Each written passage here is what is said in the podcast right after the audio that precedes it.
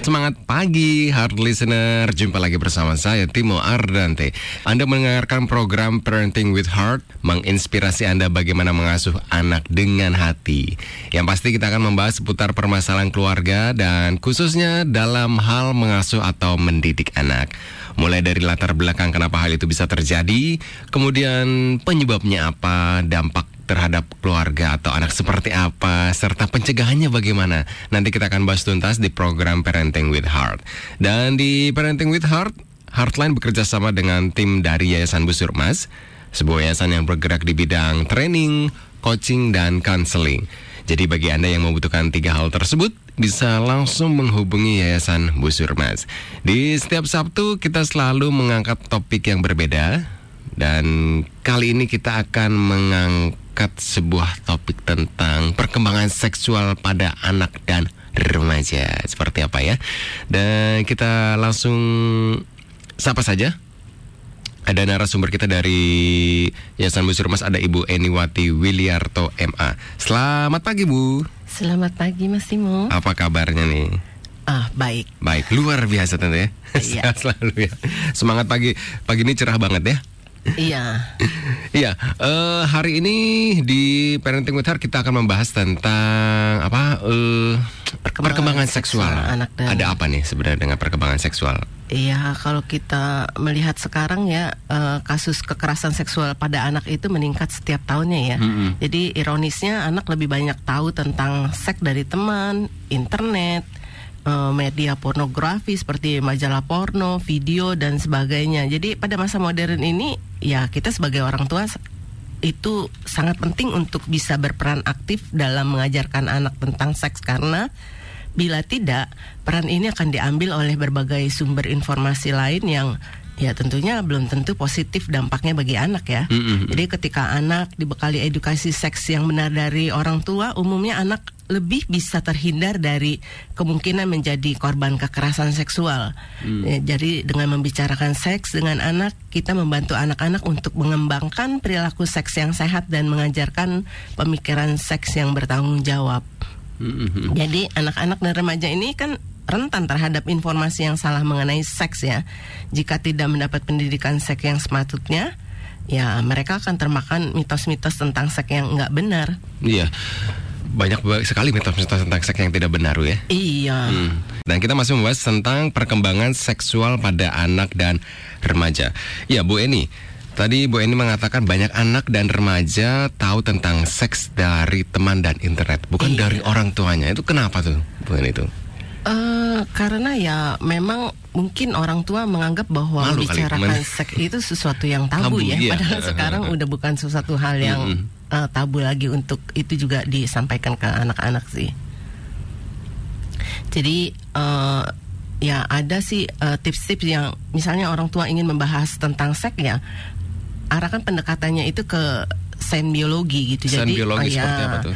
Eh, karena antara eh, sen dan seks itu berdekatan. Seperti kalau orang tua ingin menjelaskan tentang vagina misalnya gitu ya, Mm-mm. yang membedakan antara vagina diartikan erotis ataupun eh, sen itu tergantung dari pikiran masing-masing orang kan. Mm-mm. Jadi apakah otak kanan atau otak kirinya yang lebih bekerja? Mm-mm. Yang seseorang yang otak kanannya lebih bekerja saat mendengar kata vagina tentu ya akan terangsang jadi berimajinasinya seperti eh, sesuatu yang yang gimana ya Mm-mm. tapi kalau eh, yang lebih bekerja otak kirinya maka yang tergambar di dalam pikirannya adalah tentang pembuahan fertilisasi jadi tergantung reaksi mana yang akan dimunculkan karena reaksi itulah yang penting Iya. Tapi kalau misalkan anaknya masih usia balita, belum ngerti kan tentang eh, ibaratnya erotis atau apa atau sains atau apa itu. Uh, nah kalau untuk anak-anak yang kecil ya kadang-kadang kan dia juga bertanya untuk hal-hal yang waktu dia melihat mungkin adik bayi atau Mm-mm, apa gitu. ya dia bertanya dari mana sih adik bayi berasal? gitu. Hmm. nah kita bisa memberikan edukasi kepada uh, anak-anak yang masih kecil ini ya dari perut ibu ya mula-mulanya kecil gitu. Mungkin kita bisa bisa memberi perumpamaan seperti benih biji kacang atau apa gitu. Tapi kelamaan menjadi besar dan setelah 9 bulan bayi itu akan keluar dari perut ibu. Terkadang ada orang tua yang bingung menerangkan akhirnya bayi itu asalnya dari ada seekor burung bahwa bukan ya. Nah, ini Jadi yang- yang memang halus sebaiknya umur berapa tuh untuk seorang anak diberitahu atau pendidikan seks itu diberlakukan? Iya, pada saat anak pertama kali bertanya, saat itulah orang tua bisa menjelaskan. Jadi anak bertanya tentu karena muncul ketertarikan akan sesuatu di dalam dirinya ya. Namun kalau anak nggak juga bertanya, ya penyebabnya bisa karena dua hal. Pertama, anak memang belum tertarik, atau yang kedua setiap anak bertanya, orang tua memarahi dan memintanya diam. Eh, lu nggak boleh anak kecil nggak boleh bicara seperti itu gitu. Nah kalau setiap dia bertanya kemudian orang tua merespon dengan kalimat-kalimat seperti ini, mereka tentu akan malas bertanya lagi. Jadi eh, ini bisa berefek fatal karena dapat menjerumuskan anak dalam perbuatan seks bebas ketika remaja nantinya akibat tidak mendapat wawasan seks yang cukup dari orang tuanya. Jadi kalau bicara soal eh, usia eh, berapa, jadi menjelaskan tentang seks itu harus kita sesuaikan dengan usia mereka. Jadi pada usia anak usia dini jangan paksa mereka membicarakan serius atau jangan mengkuliahi apalagi eh, memilih bahasan ini menjadi eh, suatu topik yang terus menerus kita bicarakan ya. Jadi ya bicarakan dengan netral dan santai aja dengan anak seperti Hmm, kita hmm, membahas. hmm. ya seperti tadi saya bilang bahwa ini eh, edukasi ya kepada anak ya bukan sesuatu yang eh, kita bahas dengan seperti apa gitu ya. Kadang-kadang memang orang tua itu berpikiran terlalu jauh ketika anak menanyakan sesuatu gitu. Ini yang harus kita cegah sih. Jadi eh, ajak anak untuk bicara santai. Kemudian jangan kita kalau kita mendengar sesuatu dari anak ketika dia bertanya sesuatu sepertinya kita sendiri ya panik kemudian heboh nggak karu-karuan. Padahal sih mungkin maksud anak bertanya juga ya simpel-simpel aja gitu. Takutnya kan ketika orang tua malah berpikir ketika memberitahukan tentang seks malah ah terlalu dini. Takutnya nanti malah terjadi hal-hal yang tidak diinginkan. Itu malah tidak seperti itu Iya, atau seperti karena tuh? ya pertanyaan anak ini adalah momen yang tepat. Jadi bereaksi dengan tepat, jangan berpi- berpikir atau bereaksi terlalu jauh dan mencari jawaban yang terlalu rumit untuk diterima anak-anak. Jadi Hmm, hmm. usahakan jawab dengan jelas, tenang, ya sambil kita ngelihat reaksi anak. Hmm, karena dari dari sini kita men- meng- bisa menggali sejauh mana pemahaman anak soal seks yang sudah ia ketahui. Hmm, hmm, hmm. Kalau pelajaran tentang seks itu apa seputar hanya seputar alat kelamin atau atau gimana bu? Eh enggak juga sih ya Hmm. kalau eh, eh, yang disebut pendidikan seks bagaimana dia juga berperilaku di dalam kehidupannya ya bagaimana eh, dia Hmm, eh, menjaga relasi dengan teman-teman terutama dengan lawan jenis ya ini yang yang harus kita edukasi sih. Hmm, hmm, hmm, hmm. Ya, kemudian untuk tadi eh, mulai umur berapa tergantung si anak ya. Iya. Hmm, hmm, hmm. Karena mungkin ada contoh-contoh kasus seperti apa gitu. Eh, contoh eh, contoh kasusnya ya waktu kita memberi eh, pendidikan seks pada anak ya. Ketika kita melihat anak berusia misalnya tiga tahun menduka, membuka seluruh bajunya di depan orang-orang ya maka kita dapat menyampaikan pemahaman bahwa eh, seksual tentang bagian tubuh pribadi di eh, area publik gitu jadi kamu boleh telanjang ketika mandi tapi nggak boleh lo jika di hadapan eh, misalnya sepupu atau apa Iya. gitu Mm. dari hal ini kan anak belajar mengenai nilai dan norma perilaku seks yang tepat sesuai dengan tahapan perkembangannya ya. Jadi dengan memahami perilaku seksual yang tepat, anak dapat mengembangkan perilaku perilaku seks yang sehat. Jadi ketika anak juga sudah memulai memasuki masa remaja, eh, ingatkan anak-anak akan perubahan-perubahan fisik dan emosional yang akan mereka alami. Kemudian saat mereka semakin besar eh, dan semakin sadar akan lawan jenisnya dan mulai merasakan dorongan-dorongan seksual, nah kita dapat mempersiapkan mereka dengan eh, apa memberi bekal apa sih goda-godaan yang akan mereka hadapi ya dengan menerangkan bahwa masing-masing orang memiliki sistem dan nilai gaya hidup yang berbeda.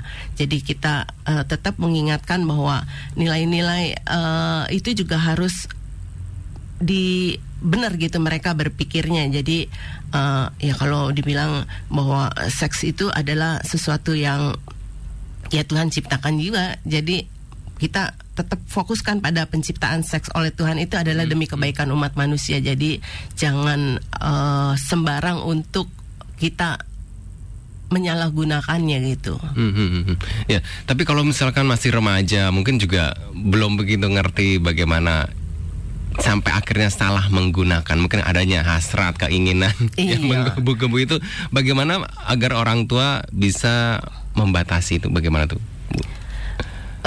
Ketika misalnya eh, anak ketika kita mengetahui mungkin ya anak-anak sekarang kalau saya melihat dan saya baca-baca di ini Iya, ya di apalagi media internet benar-benar oh, sudah bebas. umur-umur kemarin eh, saya melihat tuh anak SD itu dia eh, melakukan kayak cium-ciuman gitu di kemudian di videoin dan sebar ke mana-mana gitu.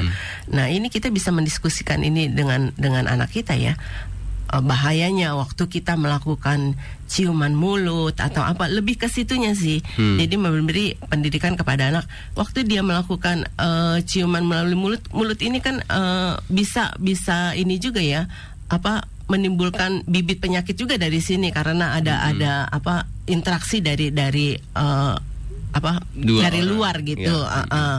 Nah, ketika kita kemudian juga kita tahu anak kita misalnya eh, mengaku atau kita melihat bahwa anak kita ini belum belum masanya untuk dia usia berpacaran. Kemudian kita melihat jangan kita kemudian juga heboh dulu gitu. Tapi lebih kepada waduh eh, mungkin kita bisa bisa wah teman kamu eh, oke juga ya gitu. Eh, ternyata anak mama ini eh, apa? anak yang yang banyak yang eh, ini loh banyak yang Suka. suka gitu. Nah dari situ kita mulai masuk bagaimana eh, apa kalau pendidikan itu bahwa sebenarnya untuk untuk menjadi tertarik dengan lawan jenis itu nggak selalu harus dengan dilakukan dengan kencan loh kak dengan berpacaran. Tapi kan kamu bisa eh, sama-sama untuk eh, apa saling mengenal satu sama lain. Dan kalau memang eh, ketika anak remaja yang sudah memasuki itu jangan kemudian kita alergi dan kita lihat mungkin eh, pergaulannya nggak nggak bagus gitu. Nah suruh anak kita untuk ajak temennya itu main ke rumah gitu. Itu kan di dalam pengawasan kita ya. nah dari situ kalau misalnya anak ini memang dengan latar belakang yang yang eh, kita anggap ya dalam pemikiran kita kurang baik dia masuk ke lingkungan kita bisa ada dua kemungkinan kan. Yang pertama adalah ya kalau anak-anak itu eh, dengan melihat keteraturan di di keluarga kita dengan pola asuh yang kita ini ya kemungkinan dia juga menjadi eh, nggak betah ya kemudian akhirnya menjauh dan yang kedua adalah waktu kita memasukkan nilai-nilai seperti ini ya dengan kata lain juga bisa membawa anak itu juga kemudian juga mendapat nilai-nilai yang benar di dalam kehidupannya nanti. Ya, itu mungkin kalau untuk anak yang mau membicarakan ke orang tua. Kan ada anak yang juga diem aja, malah ketika dimarahi malah akhirnya backstreet, istilahnya backstreet. Iya. Pacaran. itu seperti apa, Bu? Nah itu saya bilang kunci pertama adalah bagaimana kita menjadi eh, teman bagi anak kita ya. Hmm. Jangan kemudian ketika dia menyampaikan sesuatu ya seperti tadi eh, saya sampaikan di awal, eh, jangan kemudian kita marah-marah, kita kemudian eh, meng- langsung mengkoreksi, langsung juga eh, apa memberi nasihat-nasihat yang eh, sebenarnya anak itu nggak butuhkan gitu. Tapi lebih ke pendekatan eh, bagaimana kita menjadi sahabat dan berdiskusi apa sih eh, untung ruginya ketika dia melakukan itu gitu. Hmm, hmm, Jadi kalau itu eh, sudah terjalin sejak awal, saya percaya sih ke depannya juga anak juga akan bebas mendiskusikan segala hal kepada orang tua karena dia merasa nyaman. Iya. Kalau dari jenis kelamin sendiri misalkan anak kita laki-laki cara mendiskusikannya seperti apa, perempuan seperti apa, ada atau per- ada perbedaannya atau samakah atau? Eh ada sih perbedaannya. Ya sebaiknya kalau misalnya eh, laki-laki ketika dia mau eh, memasuki usia akil balik kan dia juga sudah eh, apa mengalami apa yang disebut mimpi, basah. basah. gitu ya. Ya sebaiknya itu juga eh, dari eh, ayah mungkin dari papanya mungkin bisa bisa masuk untuk ini menerangkan gitu. Eh, jangan sampai kemudian eh, anak ini ketika mengalami rangsangan itu dan dia kebetulan kemudian dia berfantasi dengan melihat film-film uh, porno gitu. Ini kan juga bisa membuat uh, perilaku yang menyimpang walaupun dia tidak melakukan hubungan seks gitu, tapi kan bisa juga dia melakukan masturbasi atau apa.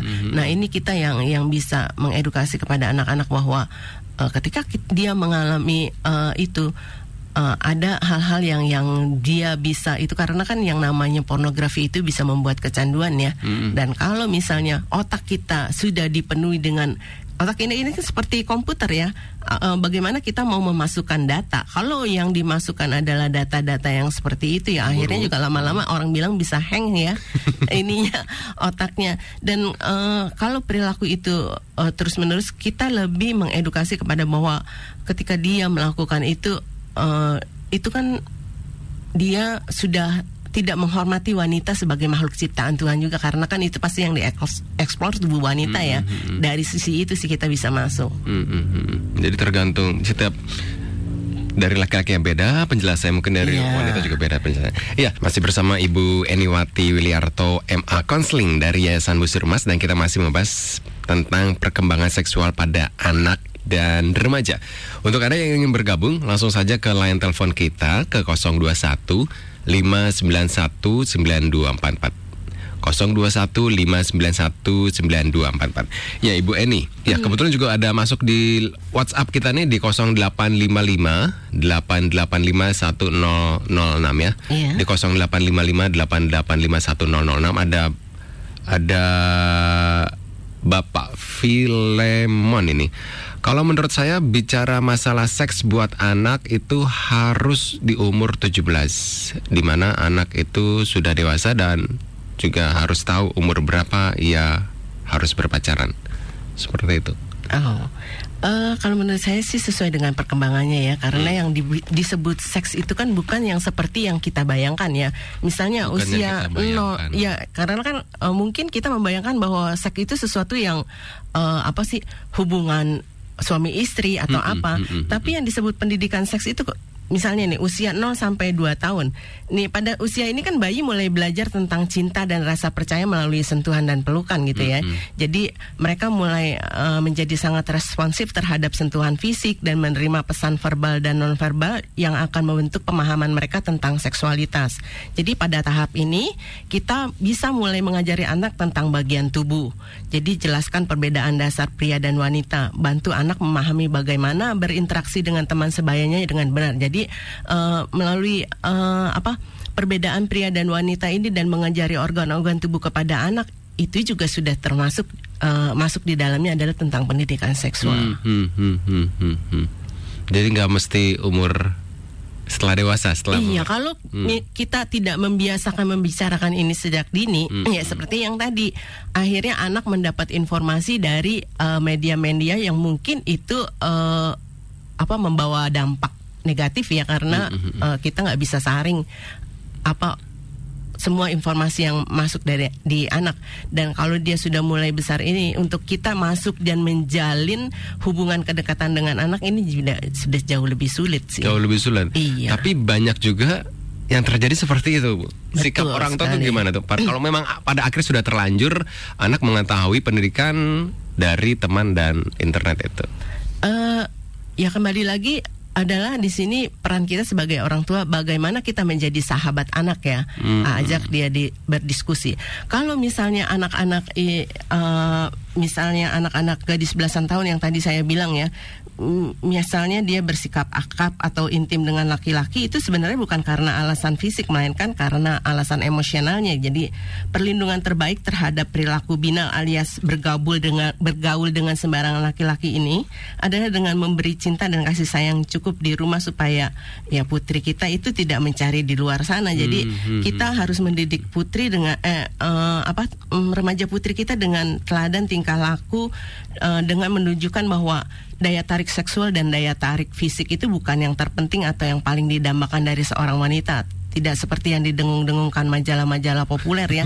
Itu harus penampilannya seperti apa. Hmm, hmm. tapi terangkan kepada eh, remaja putri kita bahwa kecantikan batinnya atau inner beauty itu jauh lebih penting ketimbang keindahan Hmm, bentuk tubuh atau busana yang dikenakan seorang wanita. Kalau kita lihat anak-anak kita pakaiannya juga sekarang juga kan waduh itu kalau nggak memancing bahan, gitu. Iya. bahan. Eh, itu kan bisa memancing eh, orang juga hmm, untuk dia eh, bertindak kejahatannya. Hmm, hmm, hmm, hmm. Jadi benar-benar kita sebagai orang tua harus memberi wawasan yang luas terhadap anak ya. Iya. Ya, kalau mengenai tahap perkembangan seksual sendiri kalau pada anak itu seperti apa sih Bu? Ada tahapannya kah? Uh, ya, yang tadi saya sudah sudah Hmm, sampaikan 0 sampai ada 2 0 tahun. sampai 2 Hmm. tahun. Kemudian di usia 3 sampai 4 tahun ini uh, biasanya kan identitas gender anak ini udah mulai berkembang. Jadi anak udah mulai memahami dari wah saya ini laki-laki atau saya ini perempuan. Uh, kadang-kadang pada usia ini anak mulai bertanya, kok punya aku beda ya sama punya kakak? Hmm, hmm, kok bisa ada anak bayi ya? Ya berikan dengan penjelasan uh, bahasa anak dengan bukan dengan bahasa yang rumit dan biasakan juga kita sebagai orang tua uh, karena kan tadi saya bilang bahwa pendekatannya itu kepada sen dan biologi ya. Jadi uh, biasakan untuk menyebut organ-organ tubuh uh, anak ini dengan bahasa yang memang sesuai dengan yang sebenarnya gitu. Vagina ya kita sebut vagina dan penis ya kita sebut penis. Jangan kemudian kita uh, membuat itu menjadi sesuatu yang tabu sehingga anak-anak uh, akan berpikir bahwa apa itu sesuatu yang yang nggak layak dibicarakan gitu. Hmm, Jadi hmm. dia akan mencari informasi-informasinya di di luar. Di luar, Iya. malah belum tentu mendapatkan informasi yang tepat gitu. Benar. Mhm. Jadi eh, di usia 3 sampai 4 tahun ini juga kita harus menjelaskan bahwa sentuhan yang boleh dan tidak boleh. Contohnya pelukan mama dan papa adalah boleh dan nggak Hmm, apa-apa, hmm, hmm, tapi menyentuh bagian pribadi dan tidak diinginkan eh, dari orang lain itu adalah tidak boleh gitu. Jadi Hmm, hmm, udah hmm. mulai mengedukasi anak tentang hal-hal atau rambu-rambu ya. bahaya. Yang iya. boleh. Uh, kemudian di memasuki usia 5 sampai 7 tahun kan anak-anak di usia ini mulai membangun fondasi, fondasi identitas gendernya ya. Mereka mengeksplorasi per- peran orang dewasa dengan melakukan permainan ganti peran. Biasanya kan kita kalau kalau lihat anak-anak udah main rumah-rumahan, Oh. main penganten-pengantenan gitu itu ya. memang karena pada dasar mereka memang memang alamiah uh, seperti uh, itu. tahapannya, Oh, seperti, itu. seperti Nah, ya. uh, uh, jadi Hmm. masing-masing anak memainkan peran yang berbeda di. Jadi di tahap ini anak cenderung mencari hubungan yang lebih kuat dengan orang tua yang sesama sesama jenis. Misalnya anak laki-laki dengan ayah dan perempuan dengan ibu.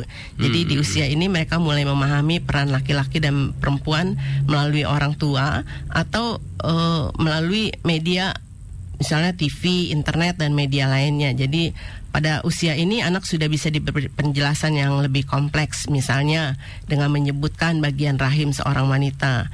Jadi penjelasan ini bisa dilakukan dengan menunjukkan sebuah gambar.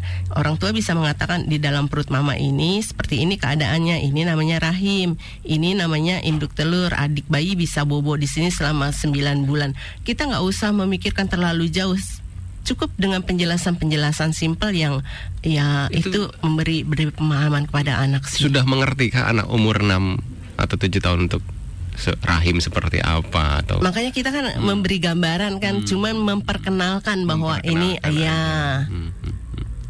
ya tujuannya adalah menjalin hubungan sih untuk untuk kemudian juga anak eh, bisa dengan itu juga kita bisa bantu jelaskan perbedaan gender dengan dengan jelas dan proporsional ya Hmm, melalui eh, edukasi itu. Jadi orang tua bisa memberikan pesan positif tentang bagaimana memahami tubuh dikombinasikan dengan pesan tentang menjaga kesehatan dan keamanan diri. Jadi mulai bicara tentang persiapan perubahan fisik yang akan terjadi di pubertas.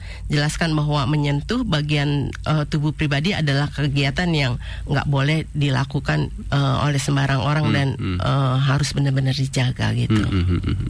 Ya, itu untuk umur 5 sampai 7 tahun. Kalau misalkan di atas itu masih ada tahap perkembangannya lagi. Iya, memasuki usia 8 sampai 12 tahun pada usia ini biasanya anak-anak sudah mulai mendengar tentang hal-hal seksual dari teman-temannya. Agar lebih terpantau ya orang tua harus selalu menjaga kedekatan emosional dengan anak sehingga anak mau selalu terbuka. Ya, kita bisa katakan dengan anak, jika kamu mau tahu segala hal tentang seksual, kamu bisa bertanya pada mama dan papa. Kalau anaknya malu, Bu. Eh, kalau kita biasakan untuk eh, terbuka dan tidak terlalu banyak mengkoreksi atau mengkritik anak ketika dia bertanya, saya percaya itu sih bisa bisa terjalin si anak eh, Hmm. nggak akan sungkan untuk menanyakan hal-hal karena dia merasa aman ya, merasa nyaman untuk eh, dia juga bisa berbagi. Jadi Hmm. pada usia eh, 8 sampai 12 tahun ini juga eh, anak kan udah mulai merasakan perubahan fisik menjelang pubertas ya. Perasaan ini bisa berdampak positif, bisa juga negatif. Jadi perasaan negatif misalnya muncul dalam bentuk perasaan bersalah, bingung, malu karena kan dia bilang, aduh kok saya sudah sudah mulai uh, apa uh, tanda-tanda perubahan tubuhnya itu hmm, mulai, bisa. iya iya.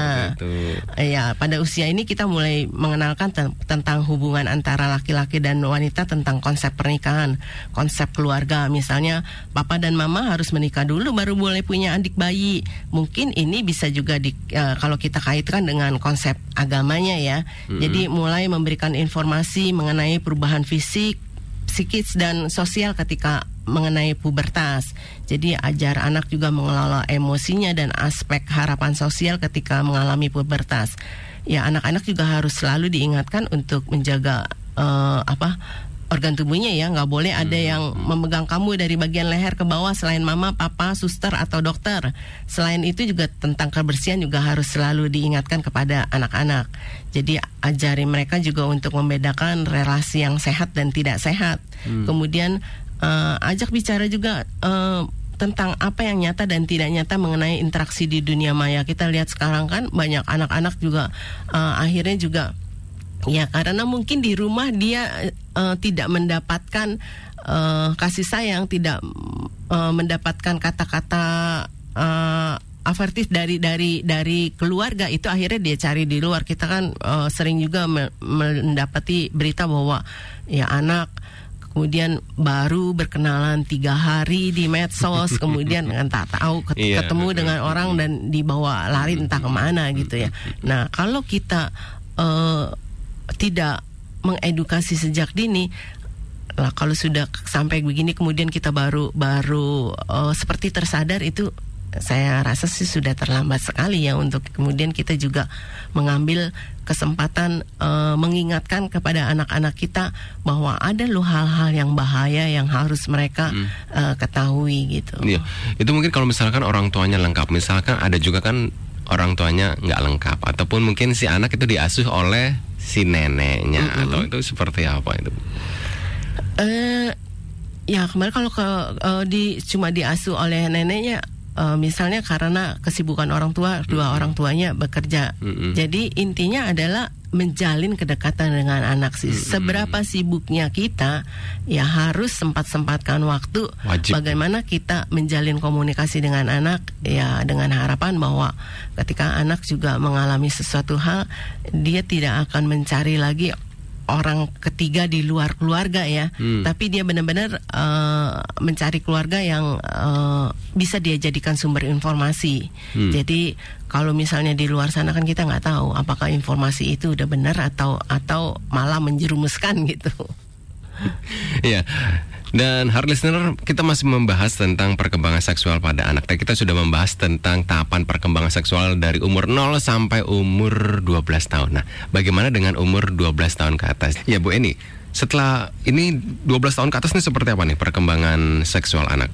Kalau di atas 12 tahun ini kan produksi hormon seksnya itu uh, udah udah muncul ya. Jadi mm -hmm. perubahan fisik dan emosi anak termasuk ciri-ciri seksual sekunder seperti mm -hmm. ya rambut kemaluan dan payudara yang mulai membesar. Jadi uh, ketertarikan juga sudah sudah uh, mulai seperti anak-anak pra remaja yang mulai mengalami fantasi seksual sebagai suatu cara menyiapkan diri memahami peran seksual mereka. Jadi pada hmm. usia ini anak sudah mulai memahami tentang interaksi antara lawan jenis dan uh, beberapa anak sudah ya kalau kita bilang ya mulai terlibat cinta monyet kali ya.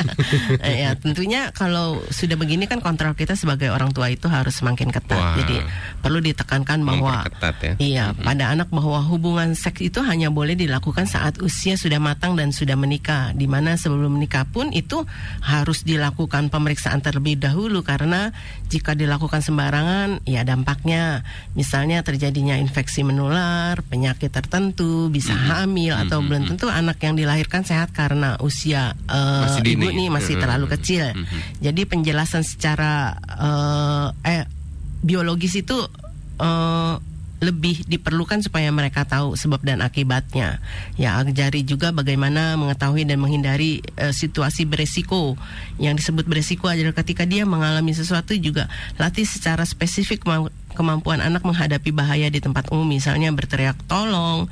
Jika menghadapi bahaya kemudian memperhatikan letak pintu stop kontak setiap kali masuk ke ruangan baru dan berbagai teknik sederhana lain yang kita lihat lihat sekarang kan banyak anak-anak kemudian juga justru pelecehan itu dilakukan oleh orang-orang terdekat ya atau orang-orang yang dihormati. Entah itu uh, guru entah itu uh, apa dari saudara dari paman atau dari siapa pun. Jadi kita mulai mengedukasi untuk uh, anak-anak ini juga mulai aware terhadap uh, sekeliling gitu. Jadi bagaimana ketika dia menghadapi situasi ini uh, ada kewaspadaan sih. Ya, jadi kita orang tua mempersiapkan, betul, mempersiapkan anak ya.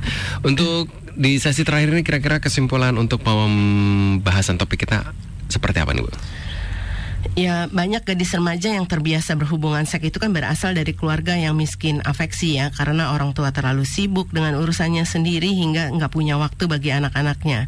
Jadi banyak gadis belasan tahun melakukan hubungan seks dengan pria remaja hanya karena mereka mendambakan keintiman atau kemesraan. Hmm. Jadi mereka butuh dimiliki, dicintai, didambakan oleh seseorang uh, amat sedikit gadis remaja melakukan hubungan seks ini lantaran dorongan biologi semata. Jadi itu sebabnya ya para ayah juga nih perlu mengekspresikan rasa hmm. cinta dan kasih sayangnya hmm. kepada putrinya dengan cara peduli dan melibatkan diri dalam kehidupan putrinya dengan bersikap penuh kasih sayang.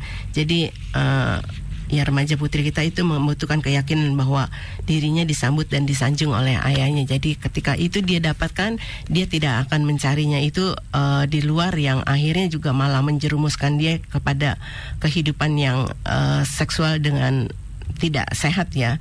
Jadi uh, Salah satu penyebab perilaku seks bebas anak di bawah umur adalah minimnya usaha masyarakat kita untuk memberikan pendidikan kekudusan seks seksual hmm. kepada anak dan remaja. Jadi bukan hanya pendidikan seks biasa. Dalam pendidikan kekudusan seksual itu anak dan remaja tidak hanya diedukasi tentang terbentuknya proses biologi secara ilmiah, yang sebenarnya bisa dan telah mereka pelajari sendiri dari pelajaran biologi di sekolah pada level tertentu.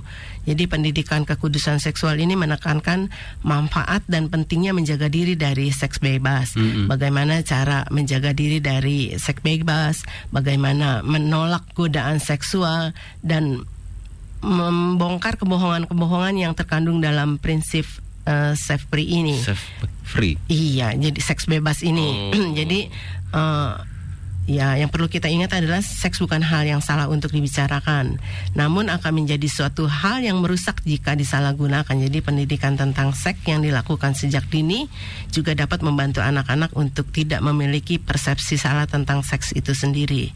Jadi anak lebih mengenal area pribadi pada bagian tubuhnya sehingga ia pun bisa uh, menjaga tubuhnya dari sentuhan orang lain jadi dia juga bisa uh, dibekali dengan prinsip menjaga diri ya itu aja sih. Iya, iya. Dan intinya nih tugas orang tua sepertinya berat ya. Untuk menjaga anak-anak kita dari terhindar dari hal-hal yang ya tidak enak lah.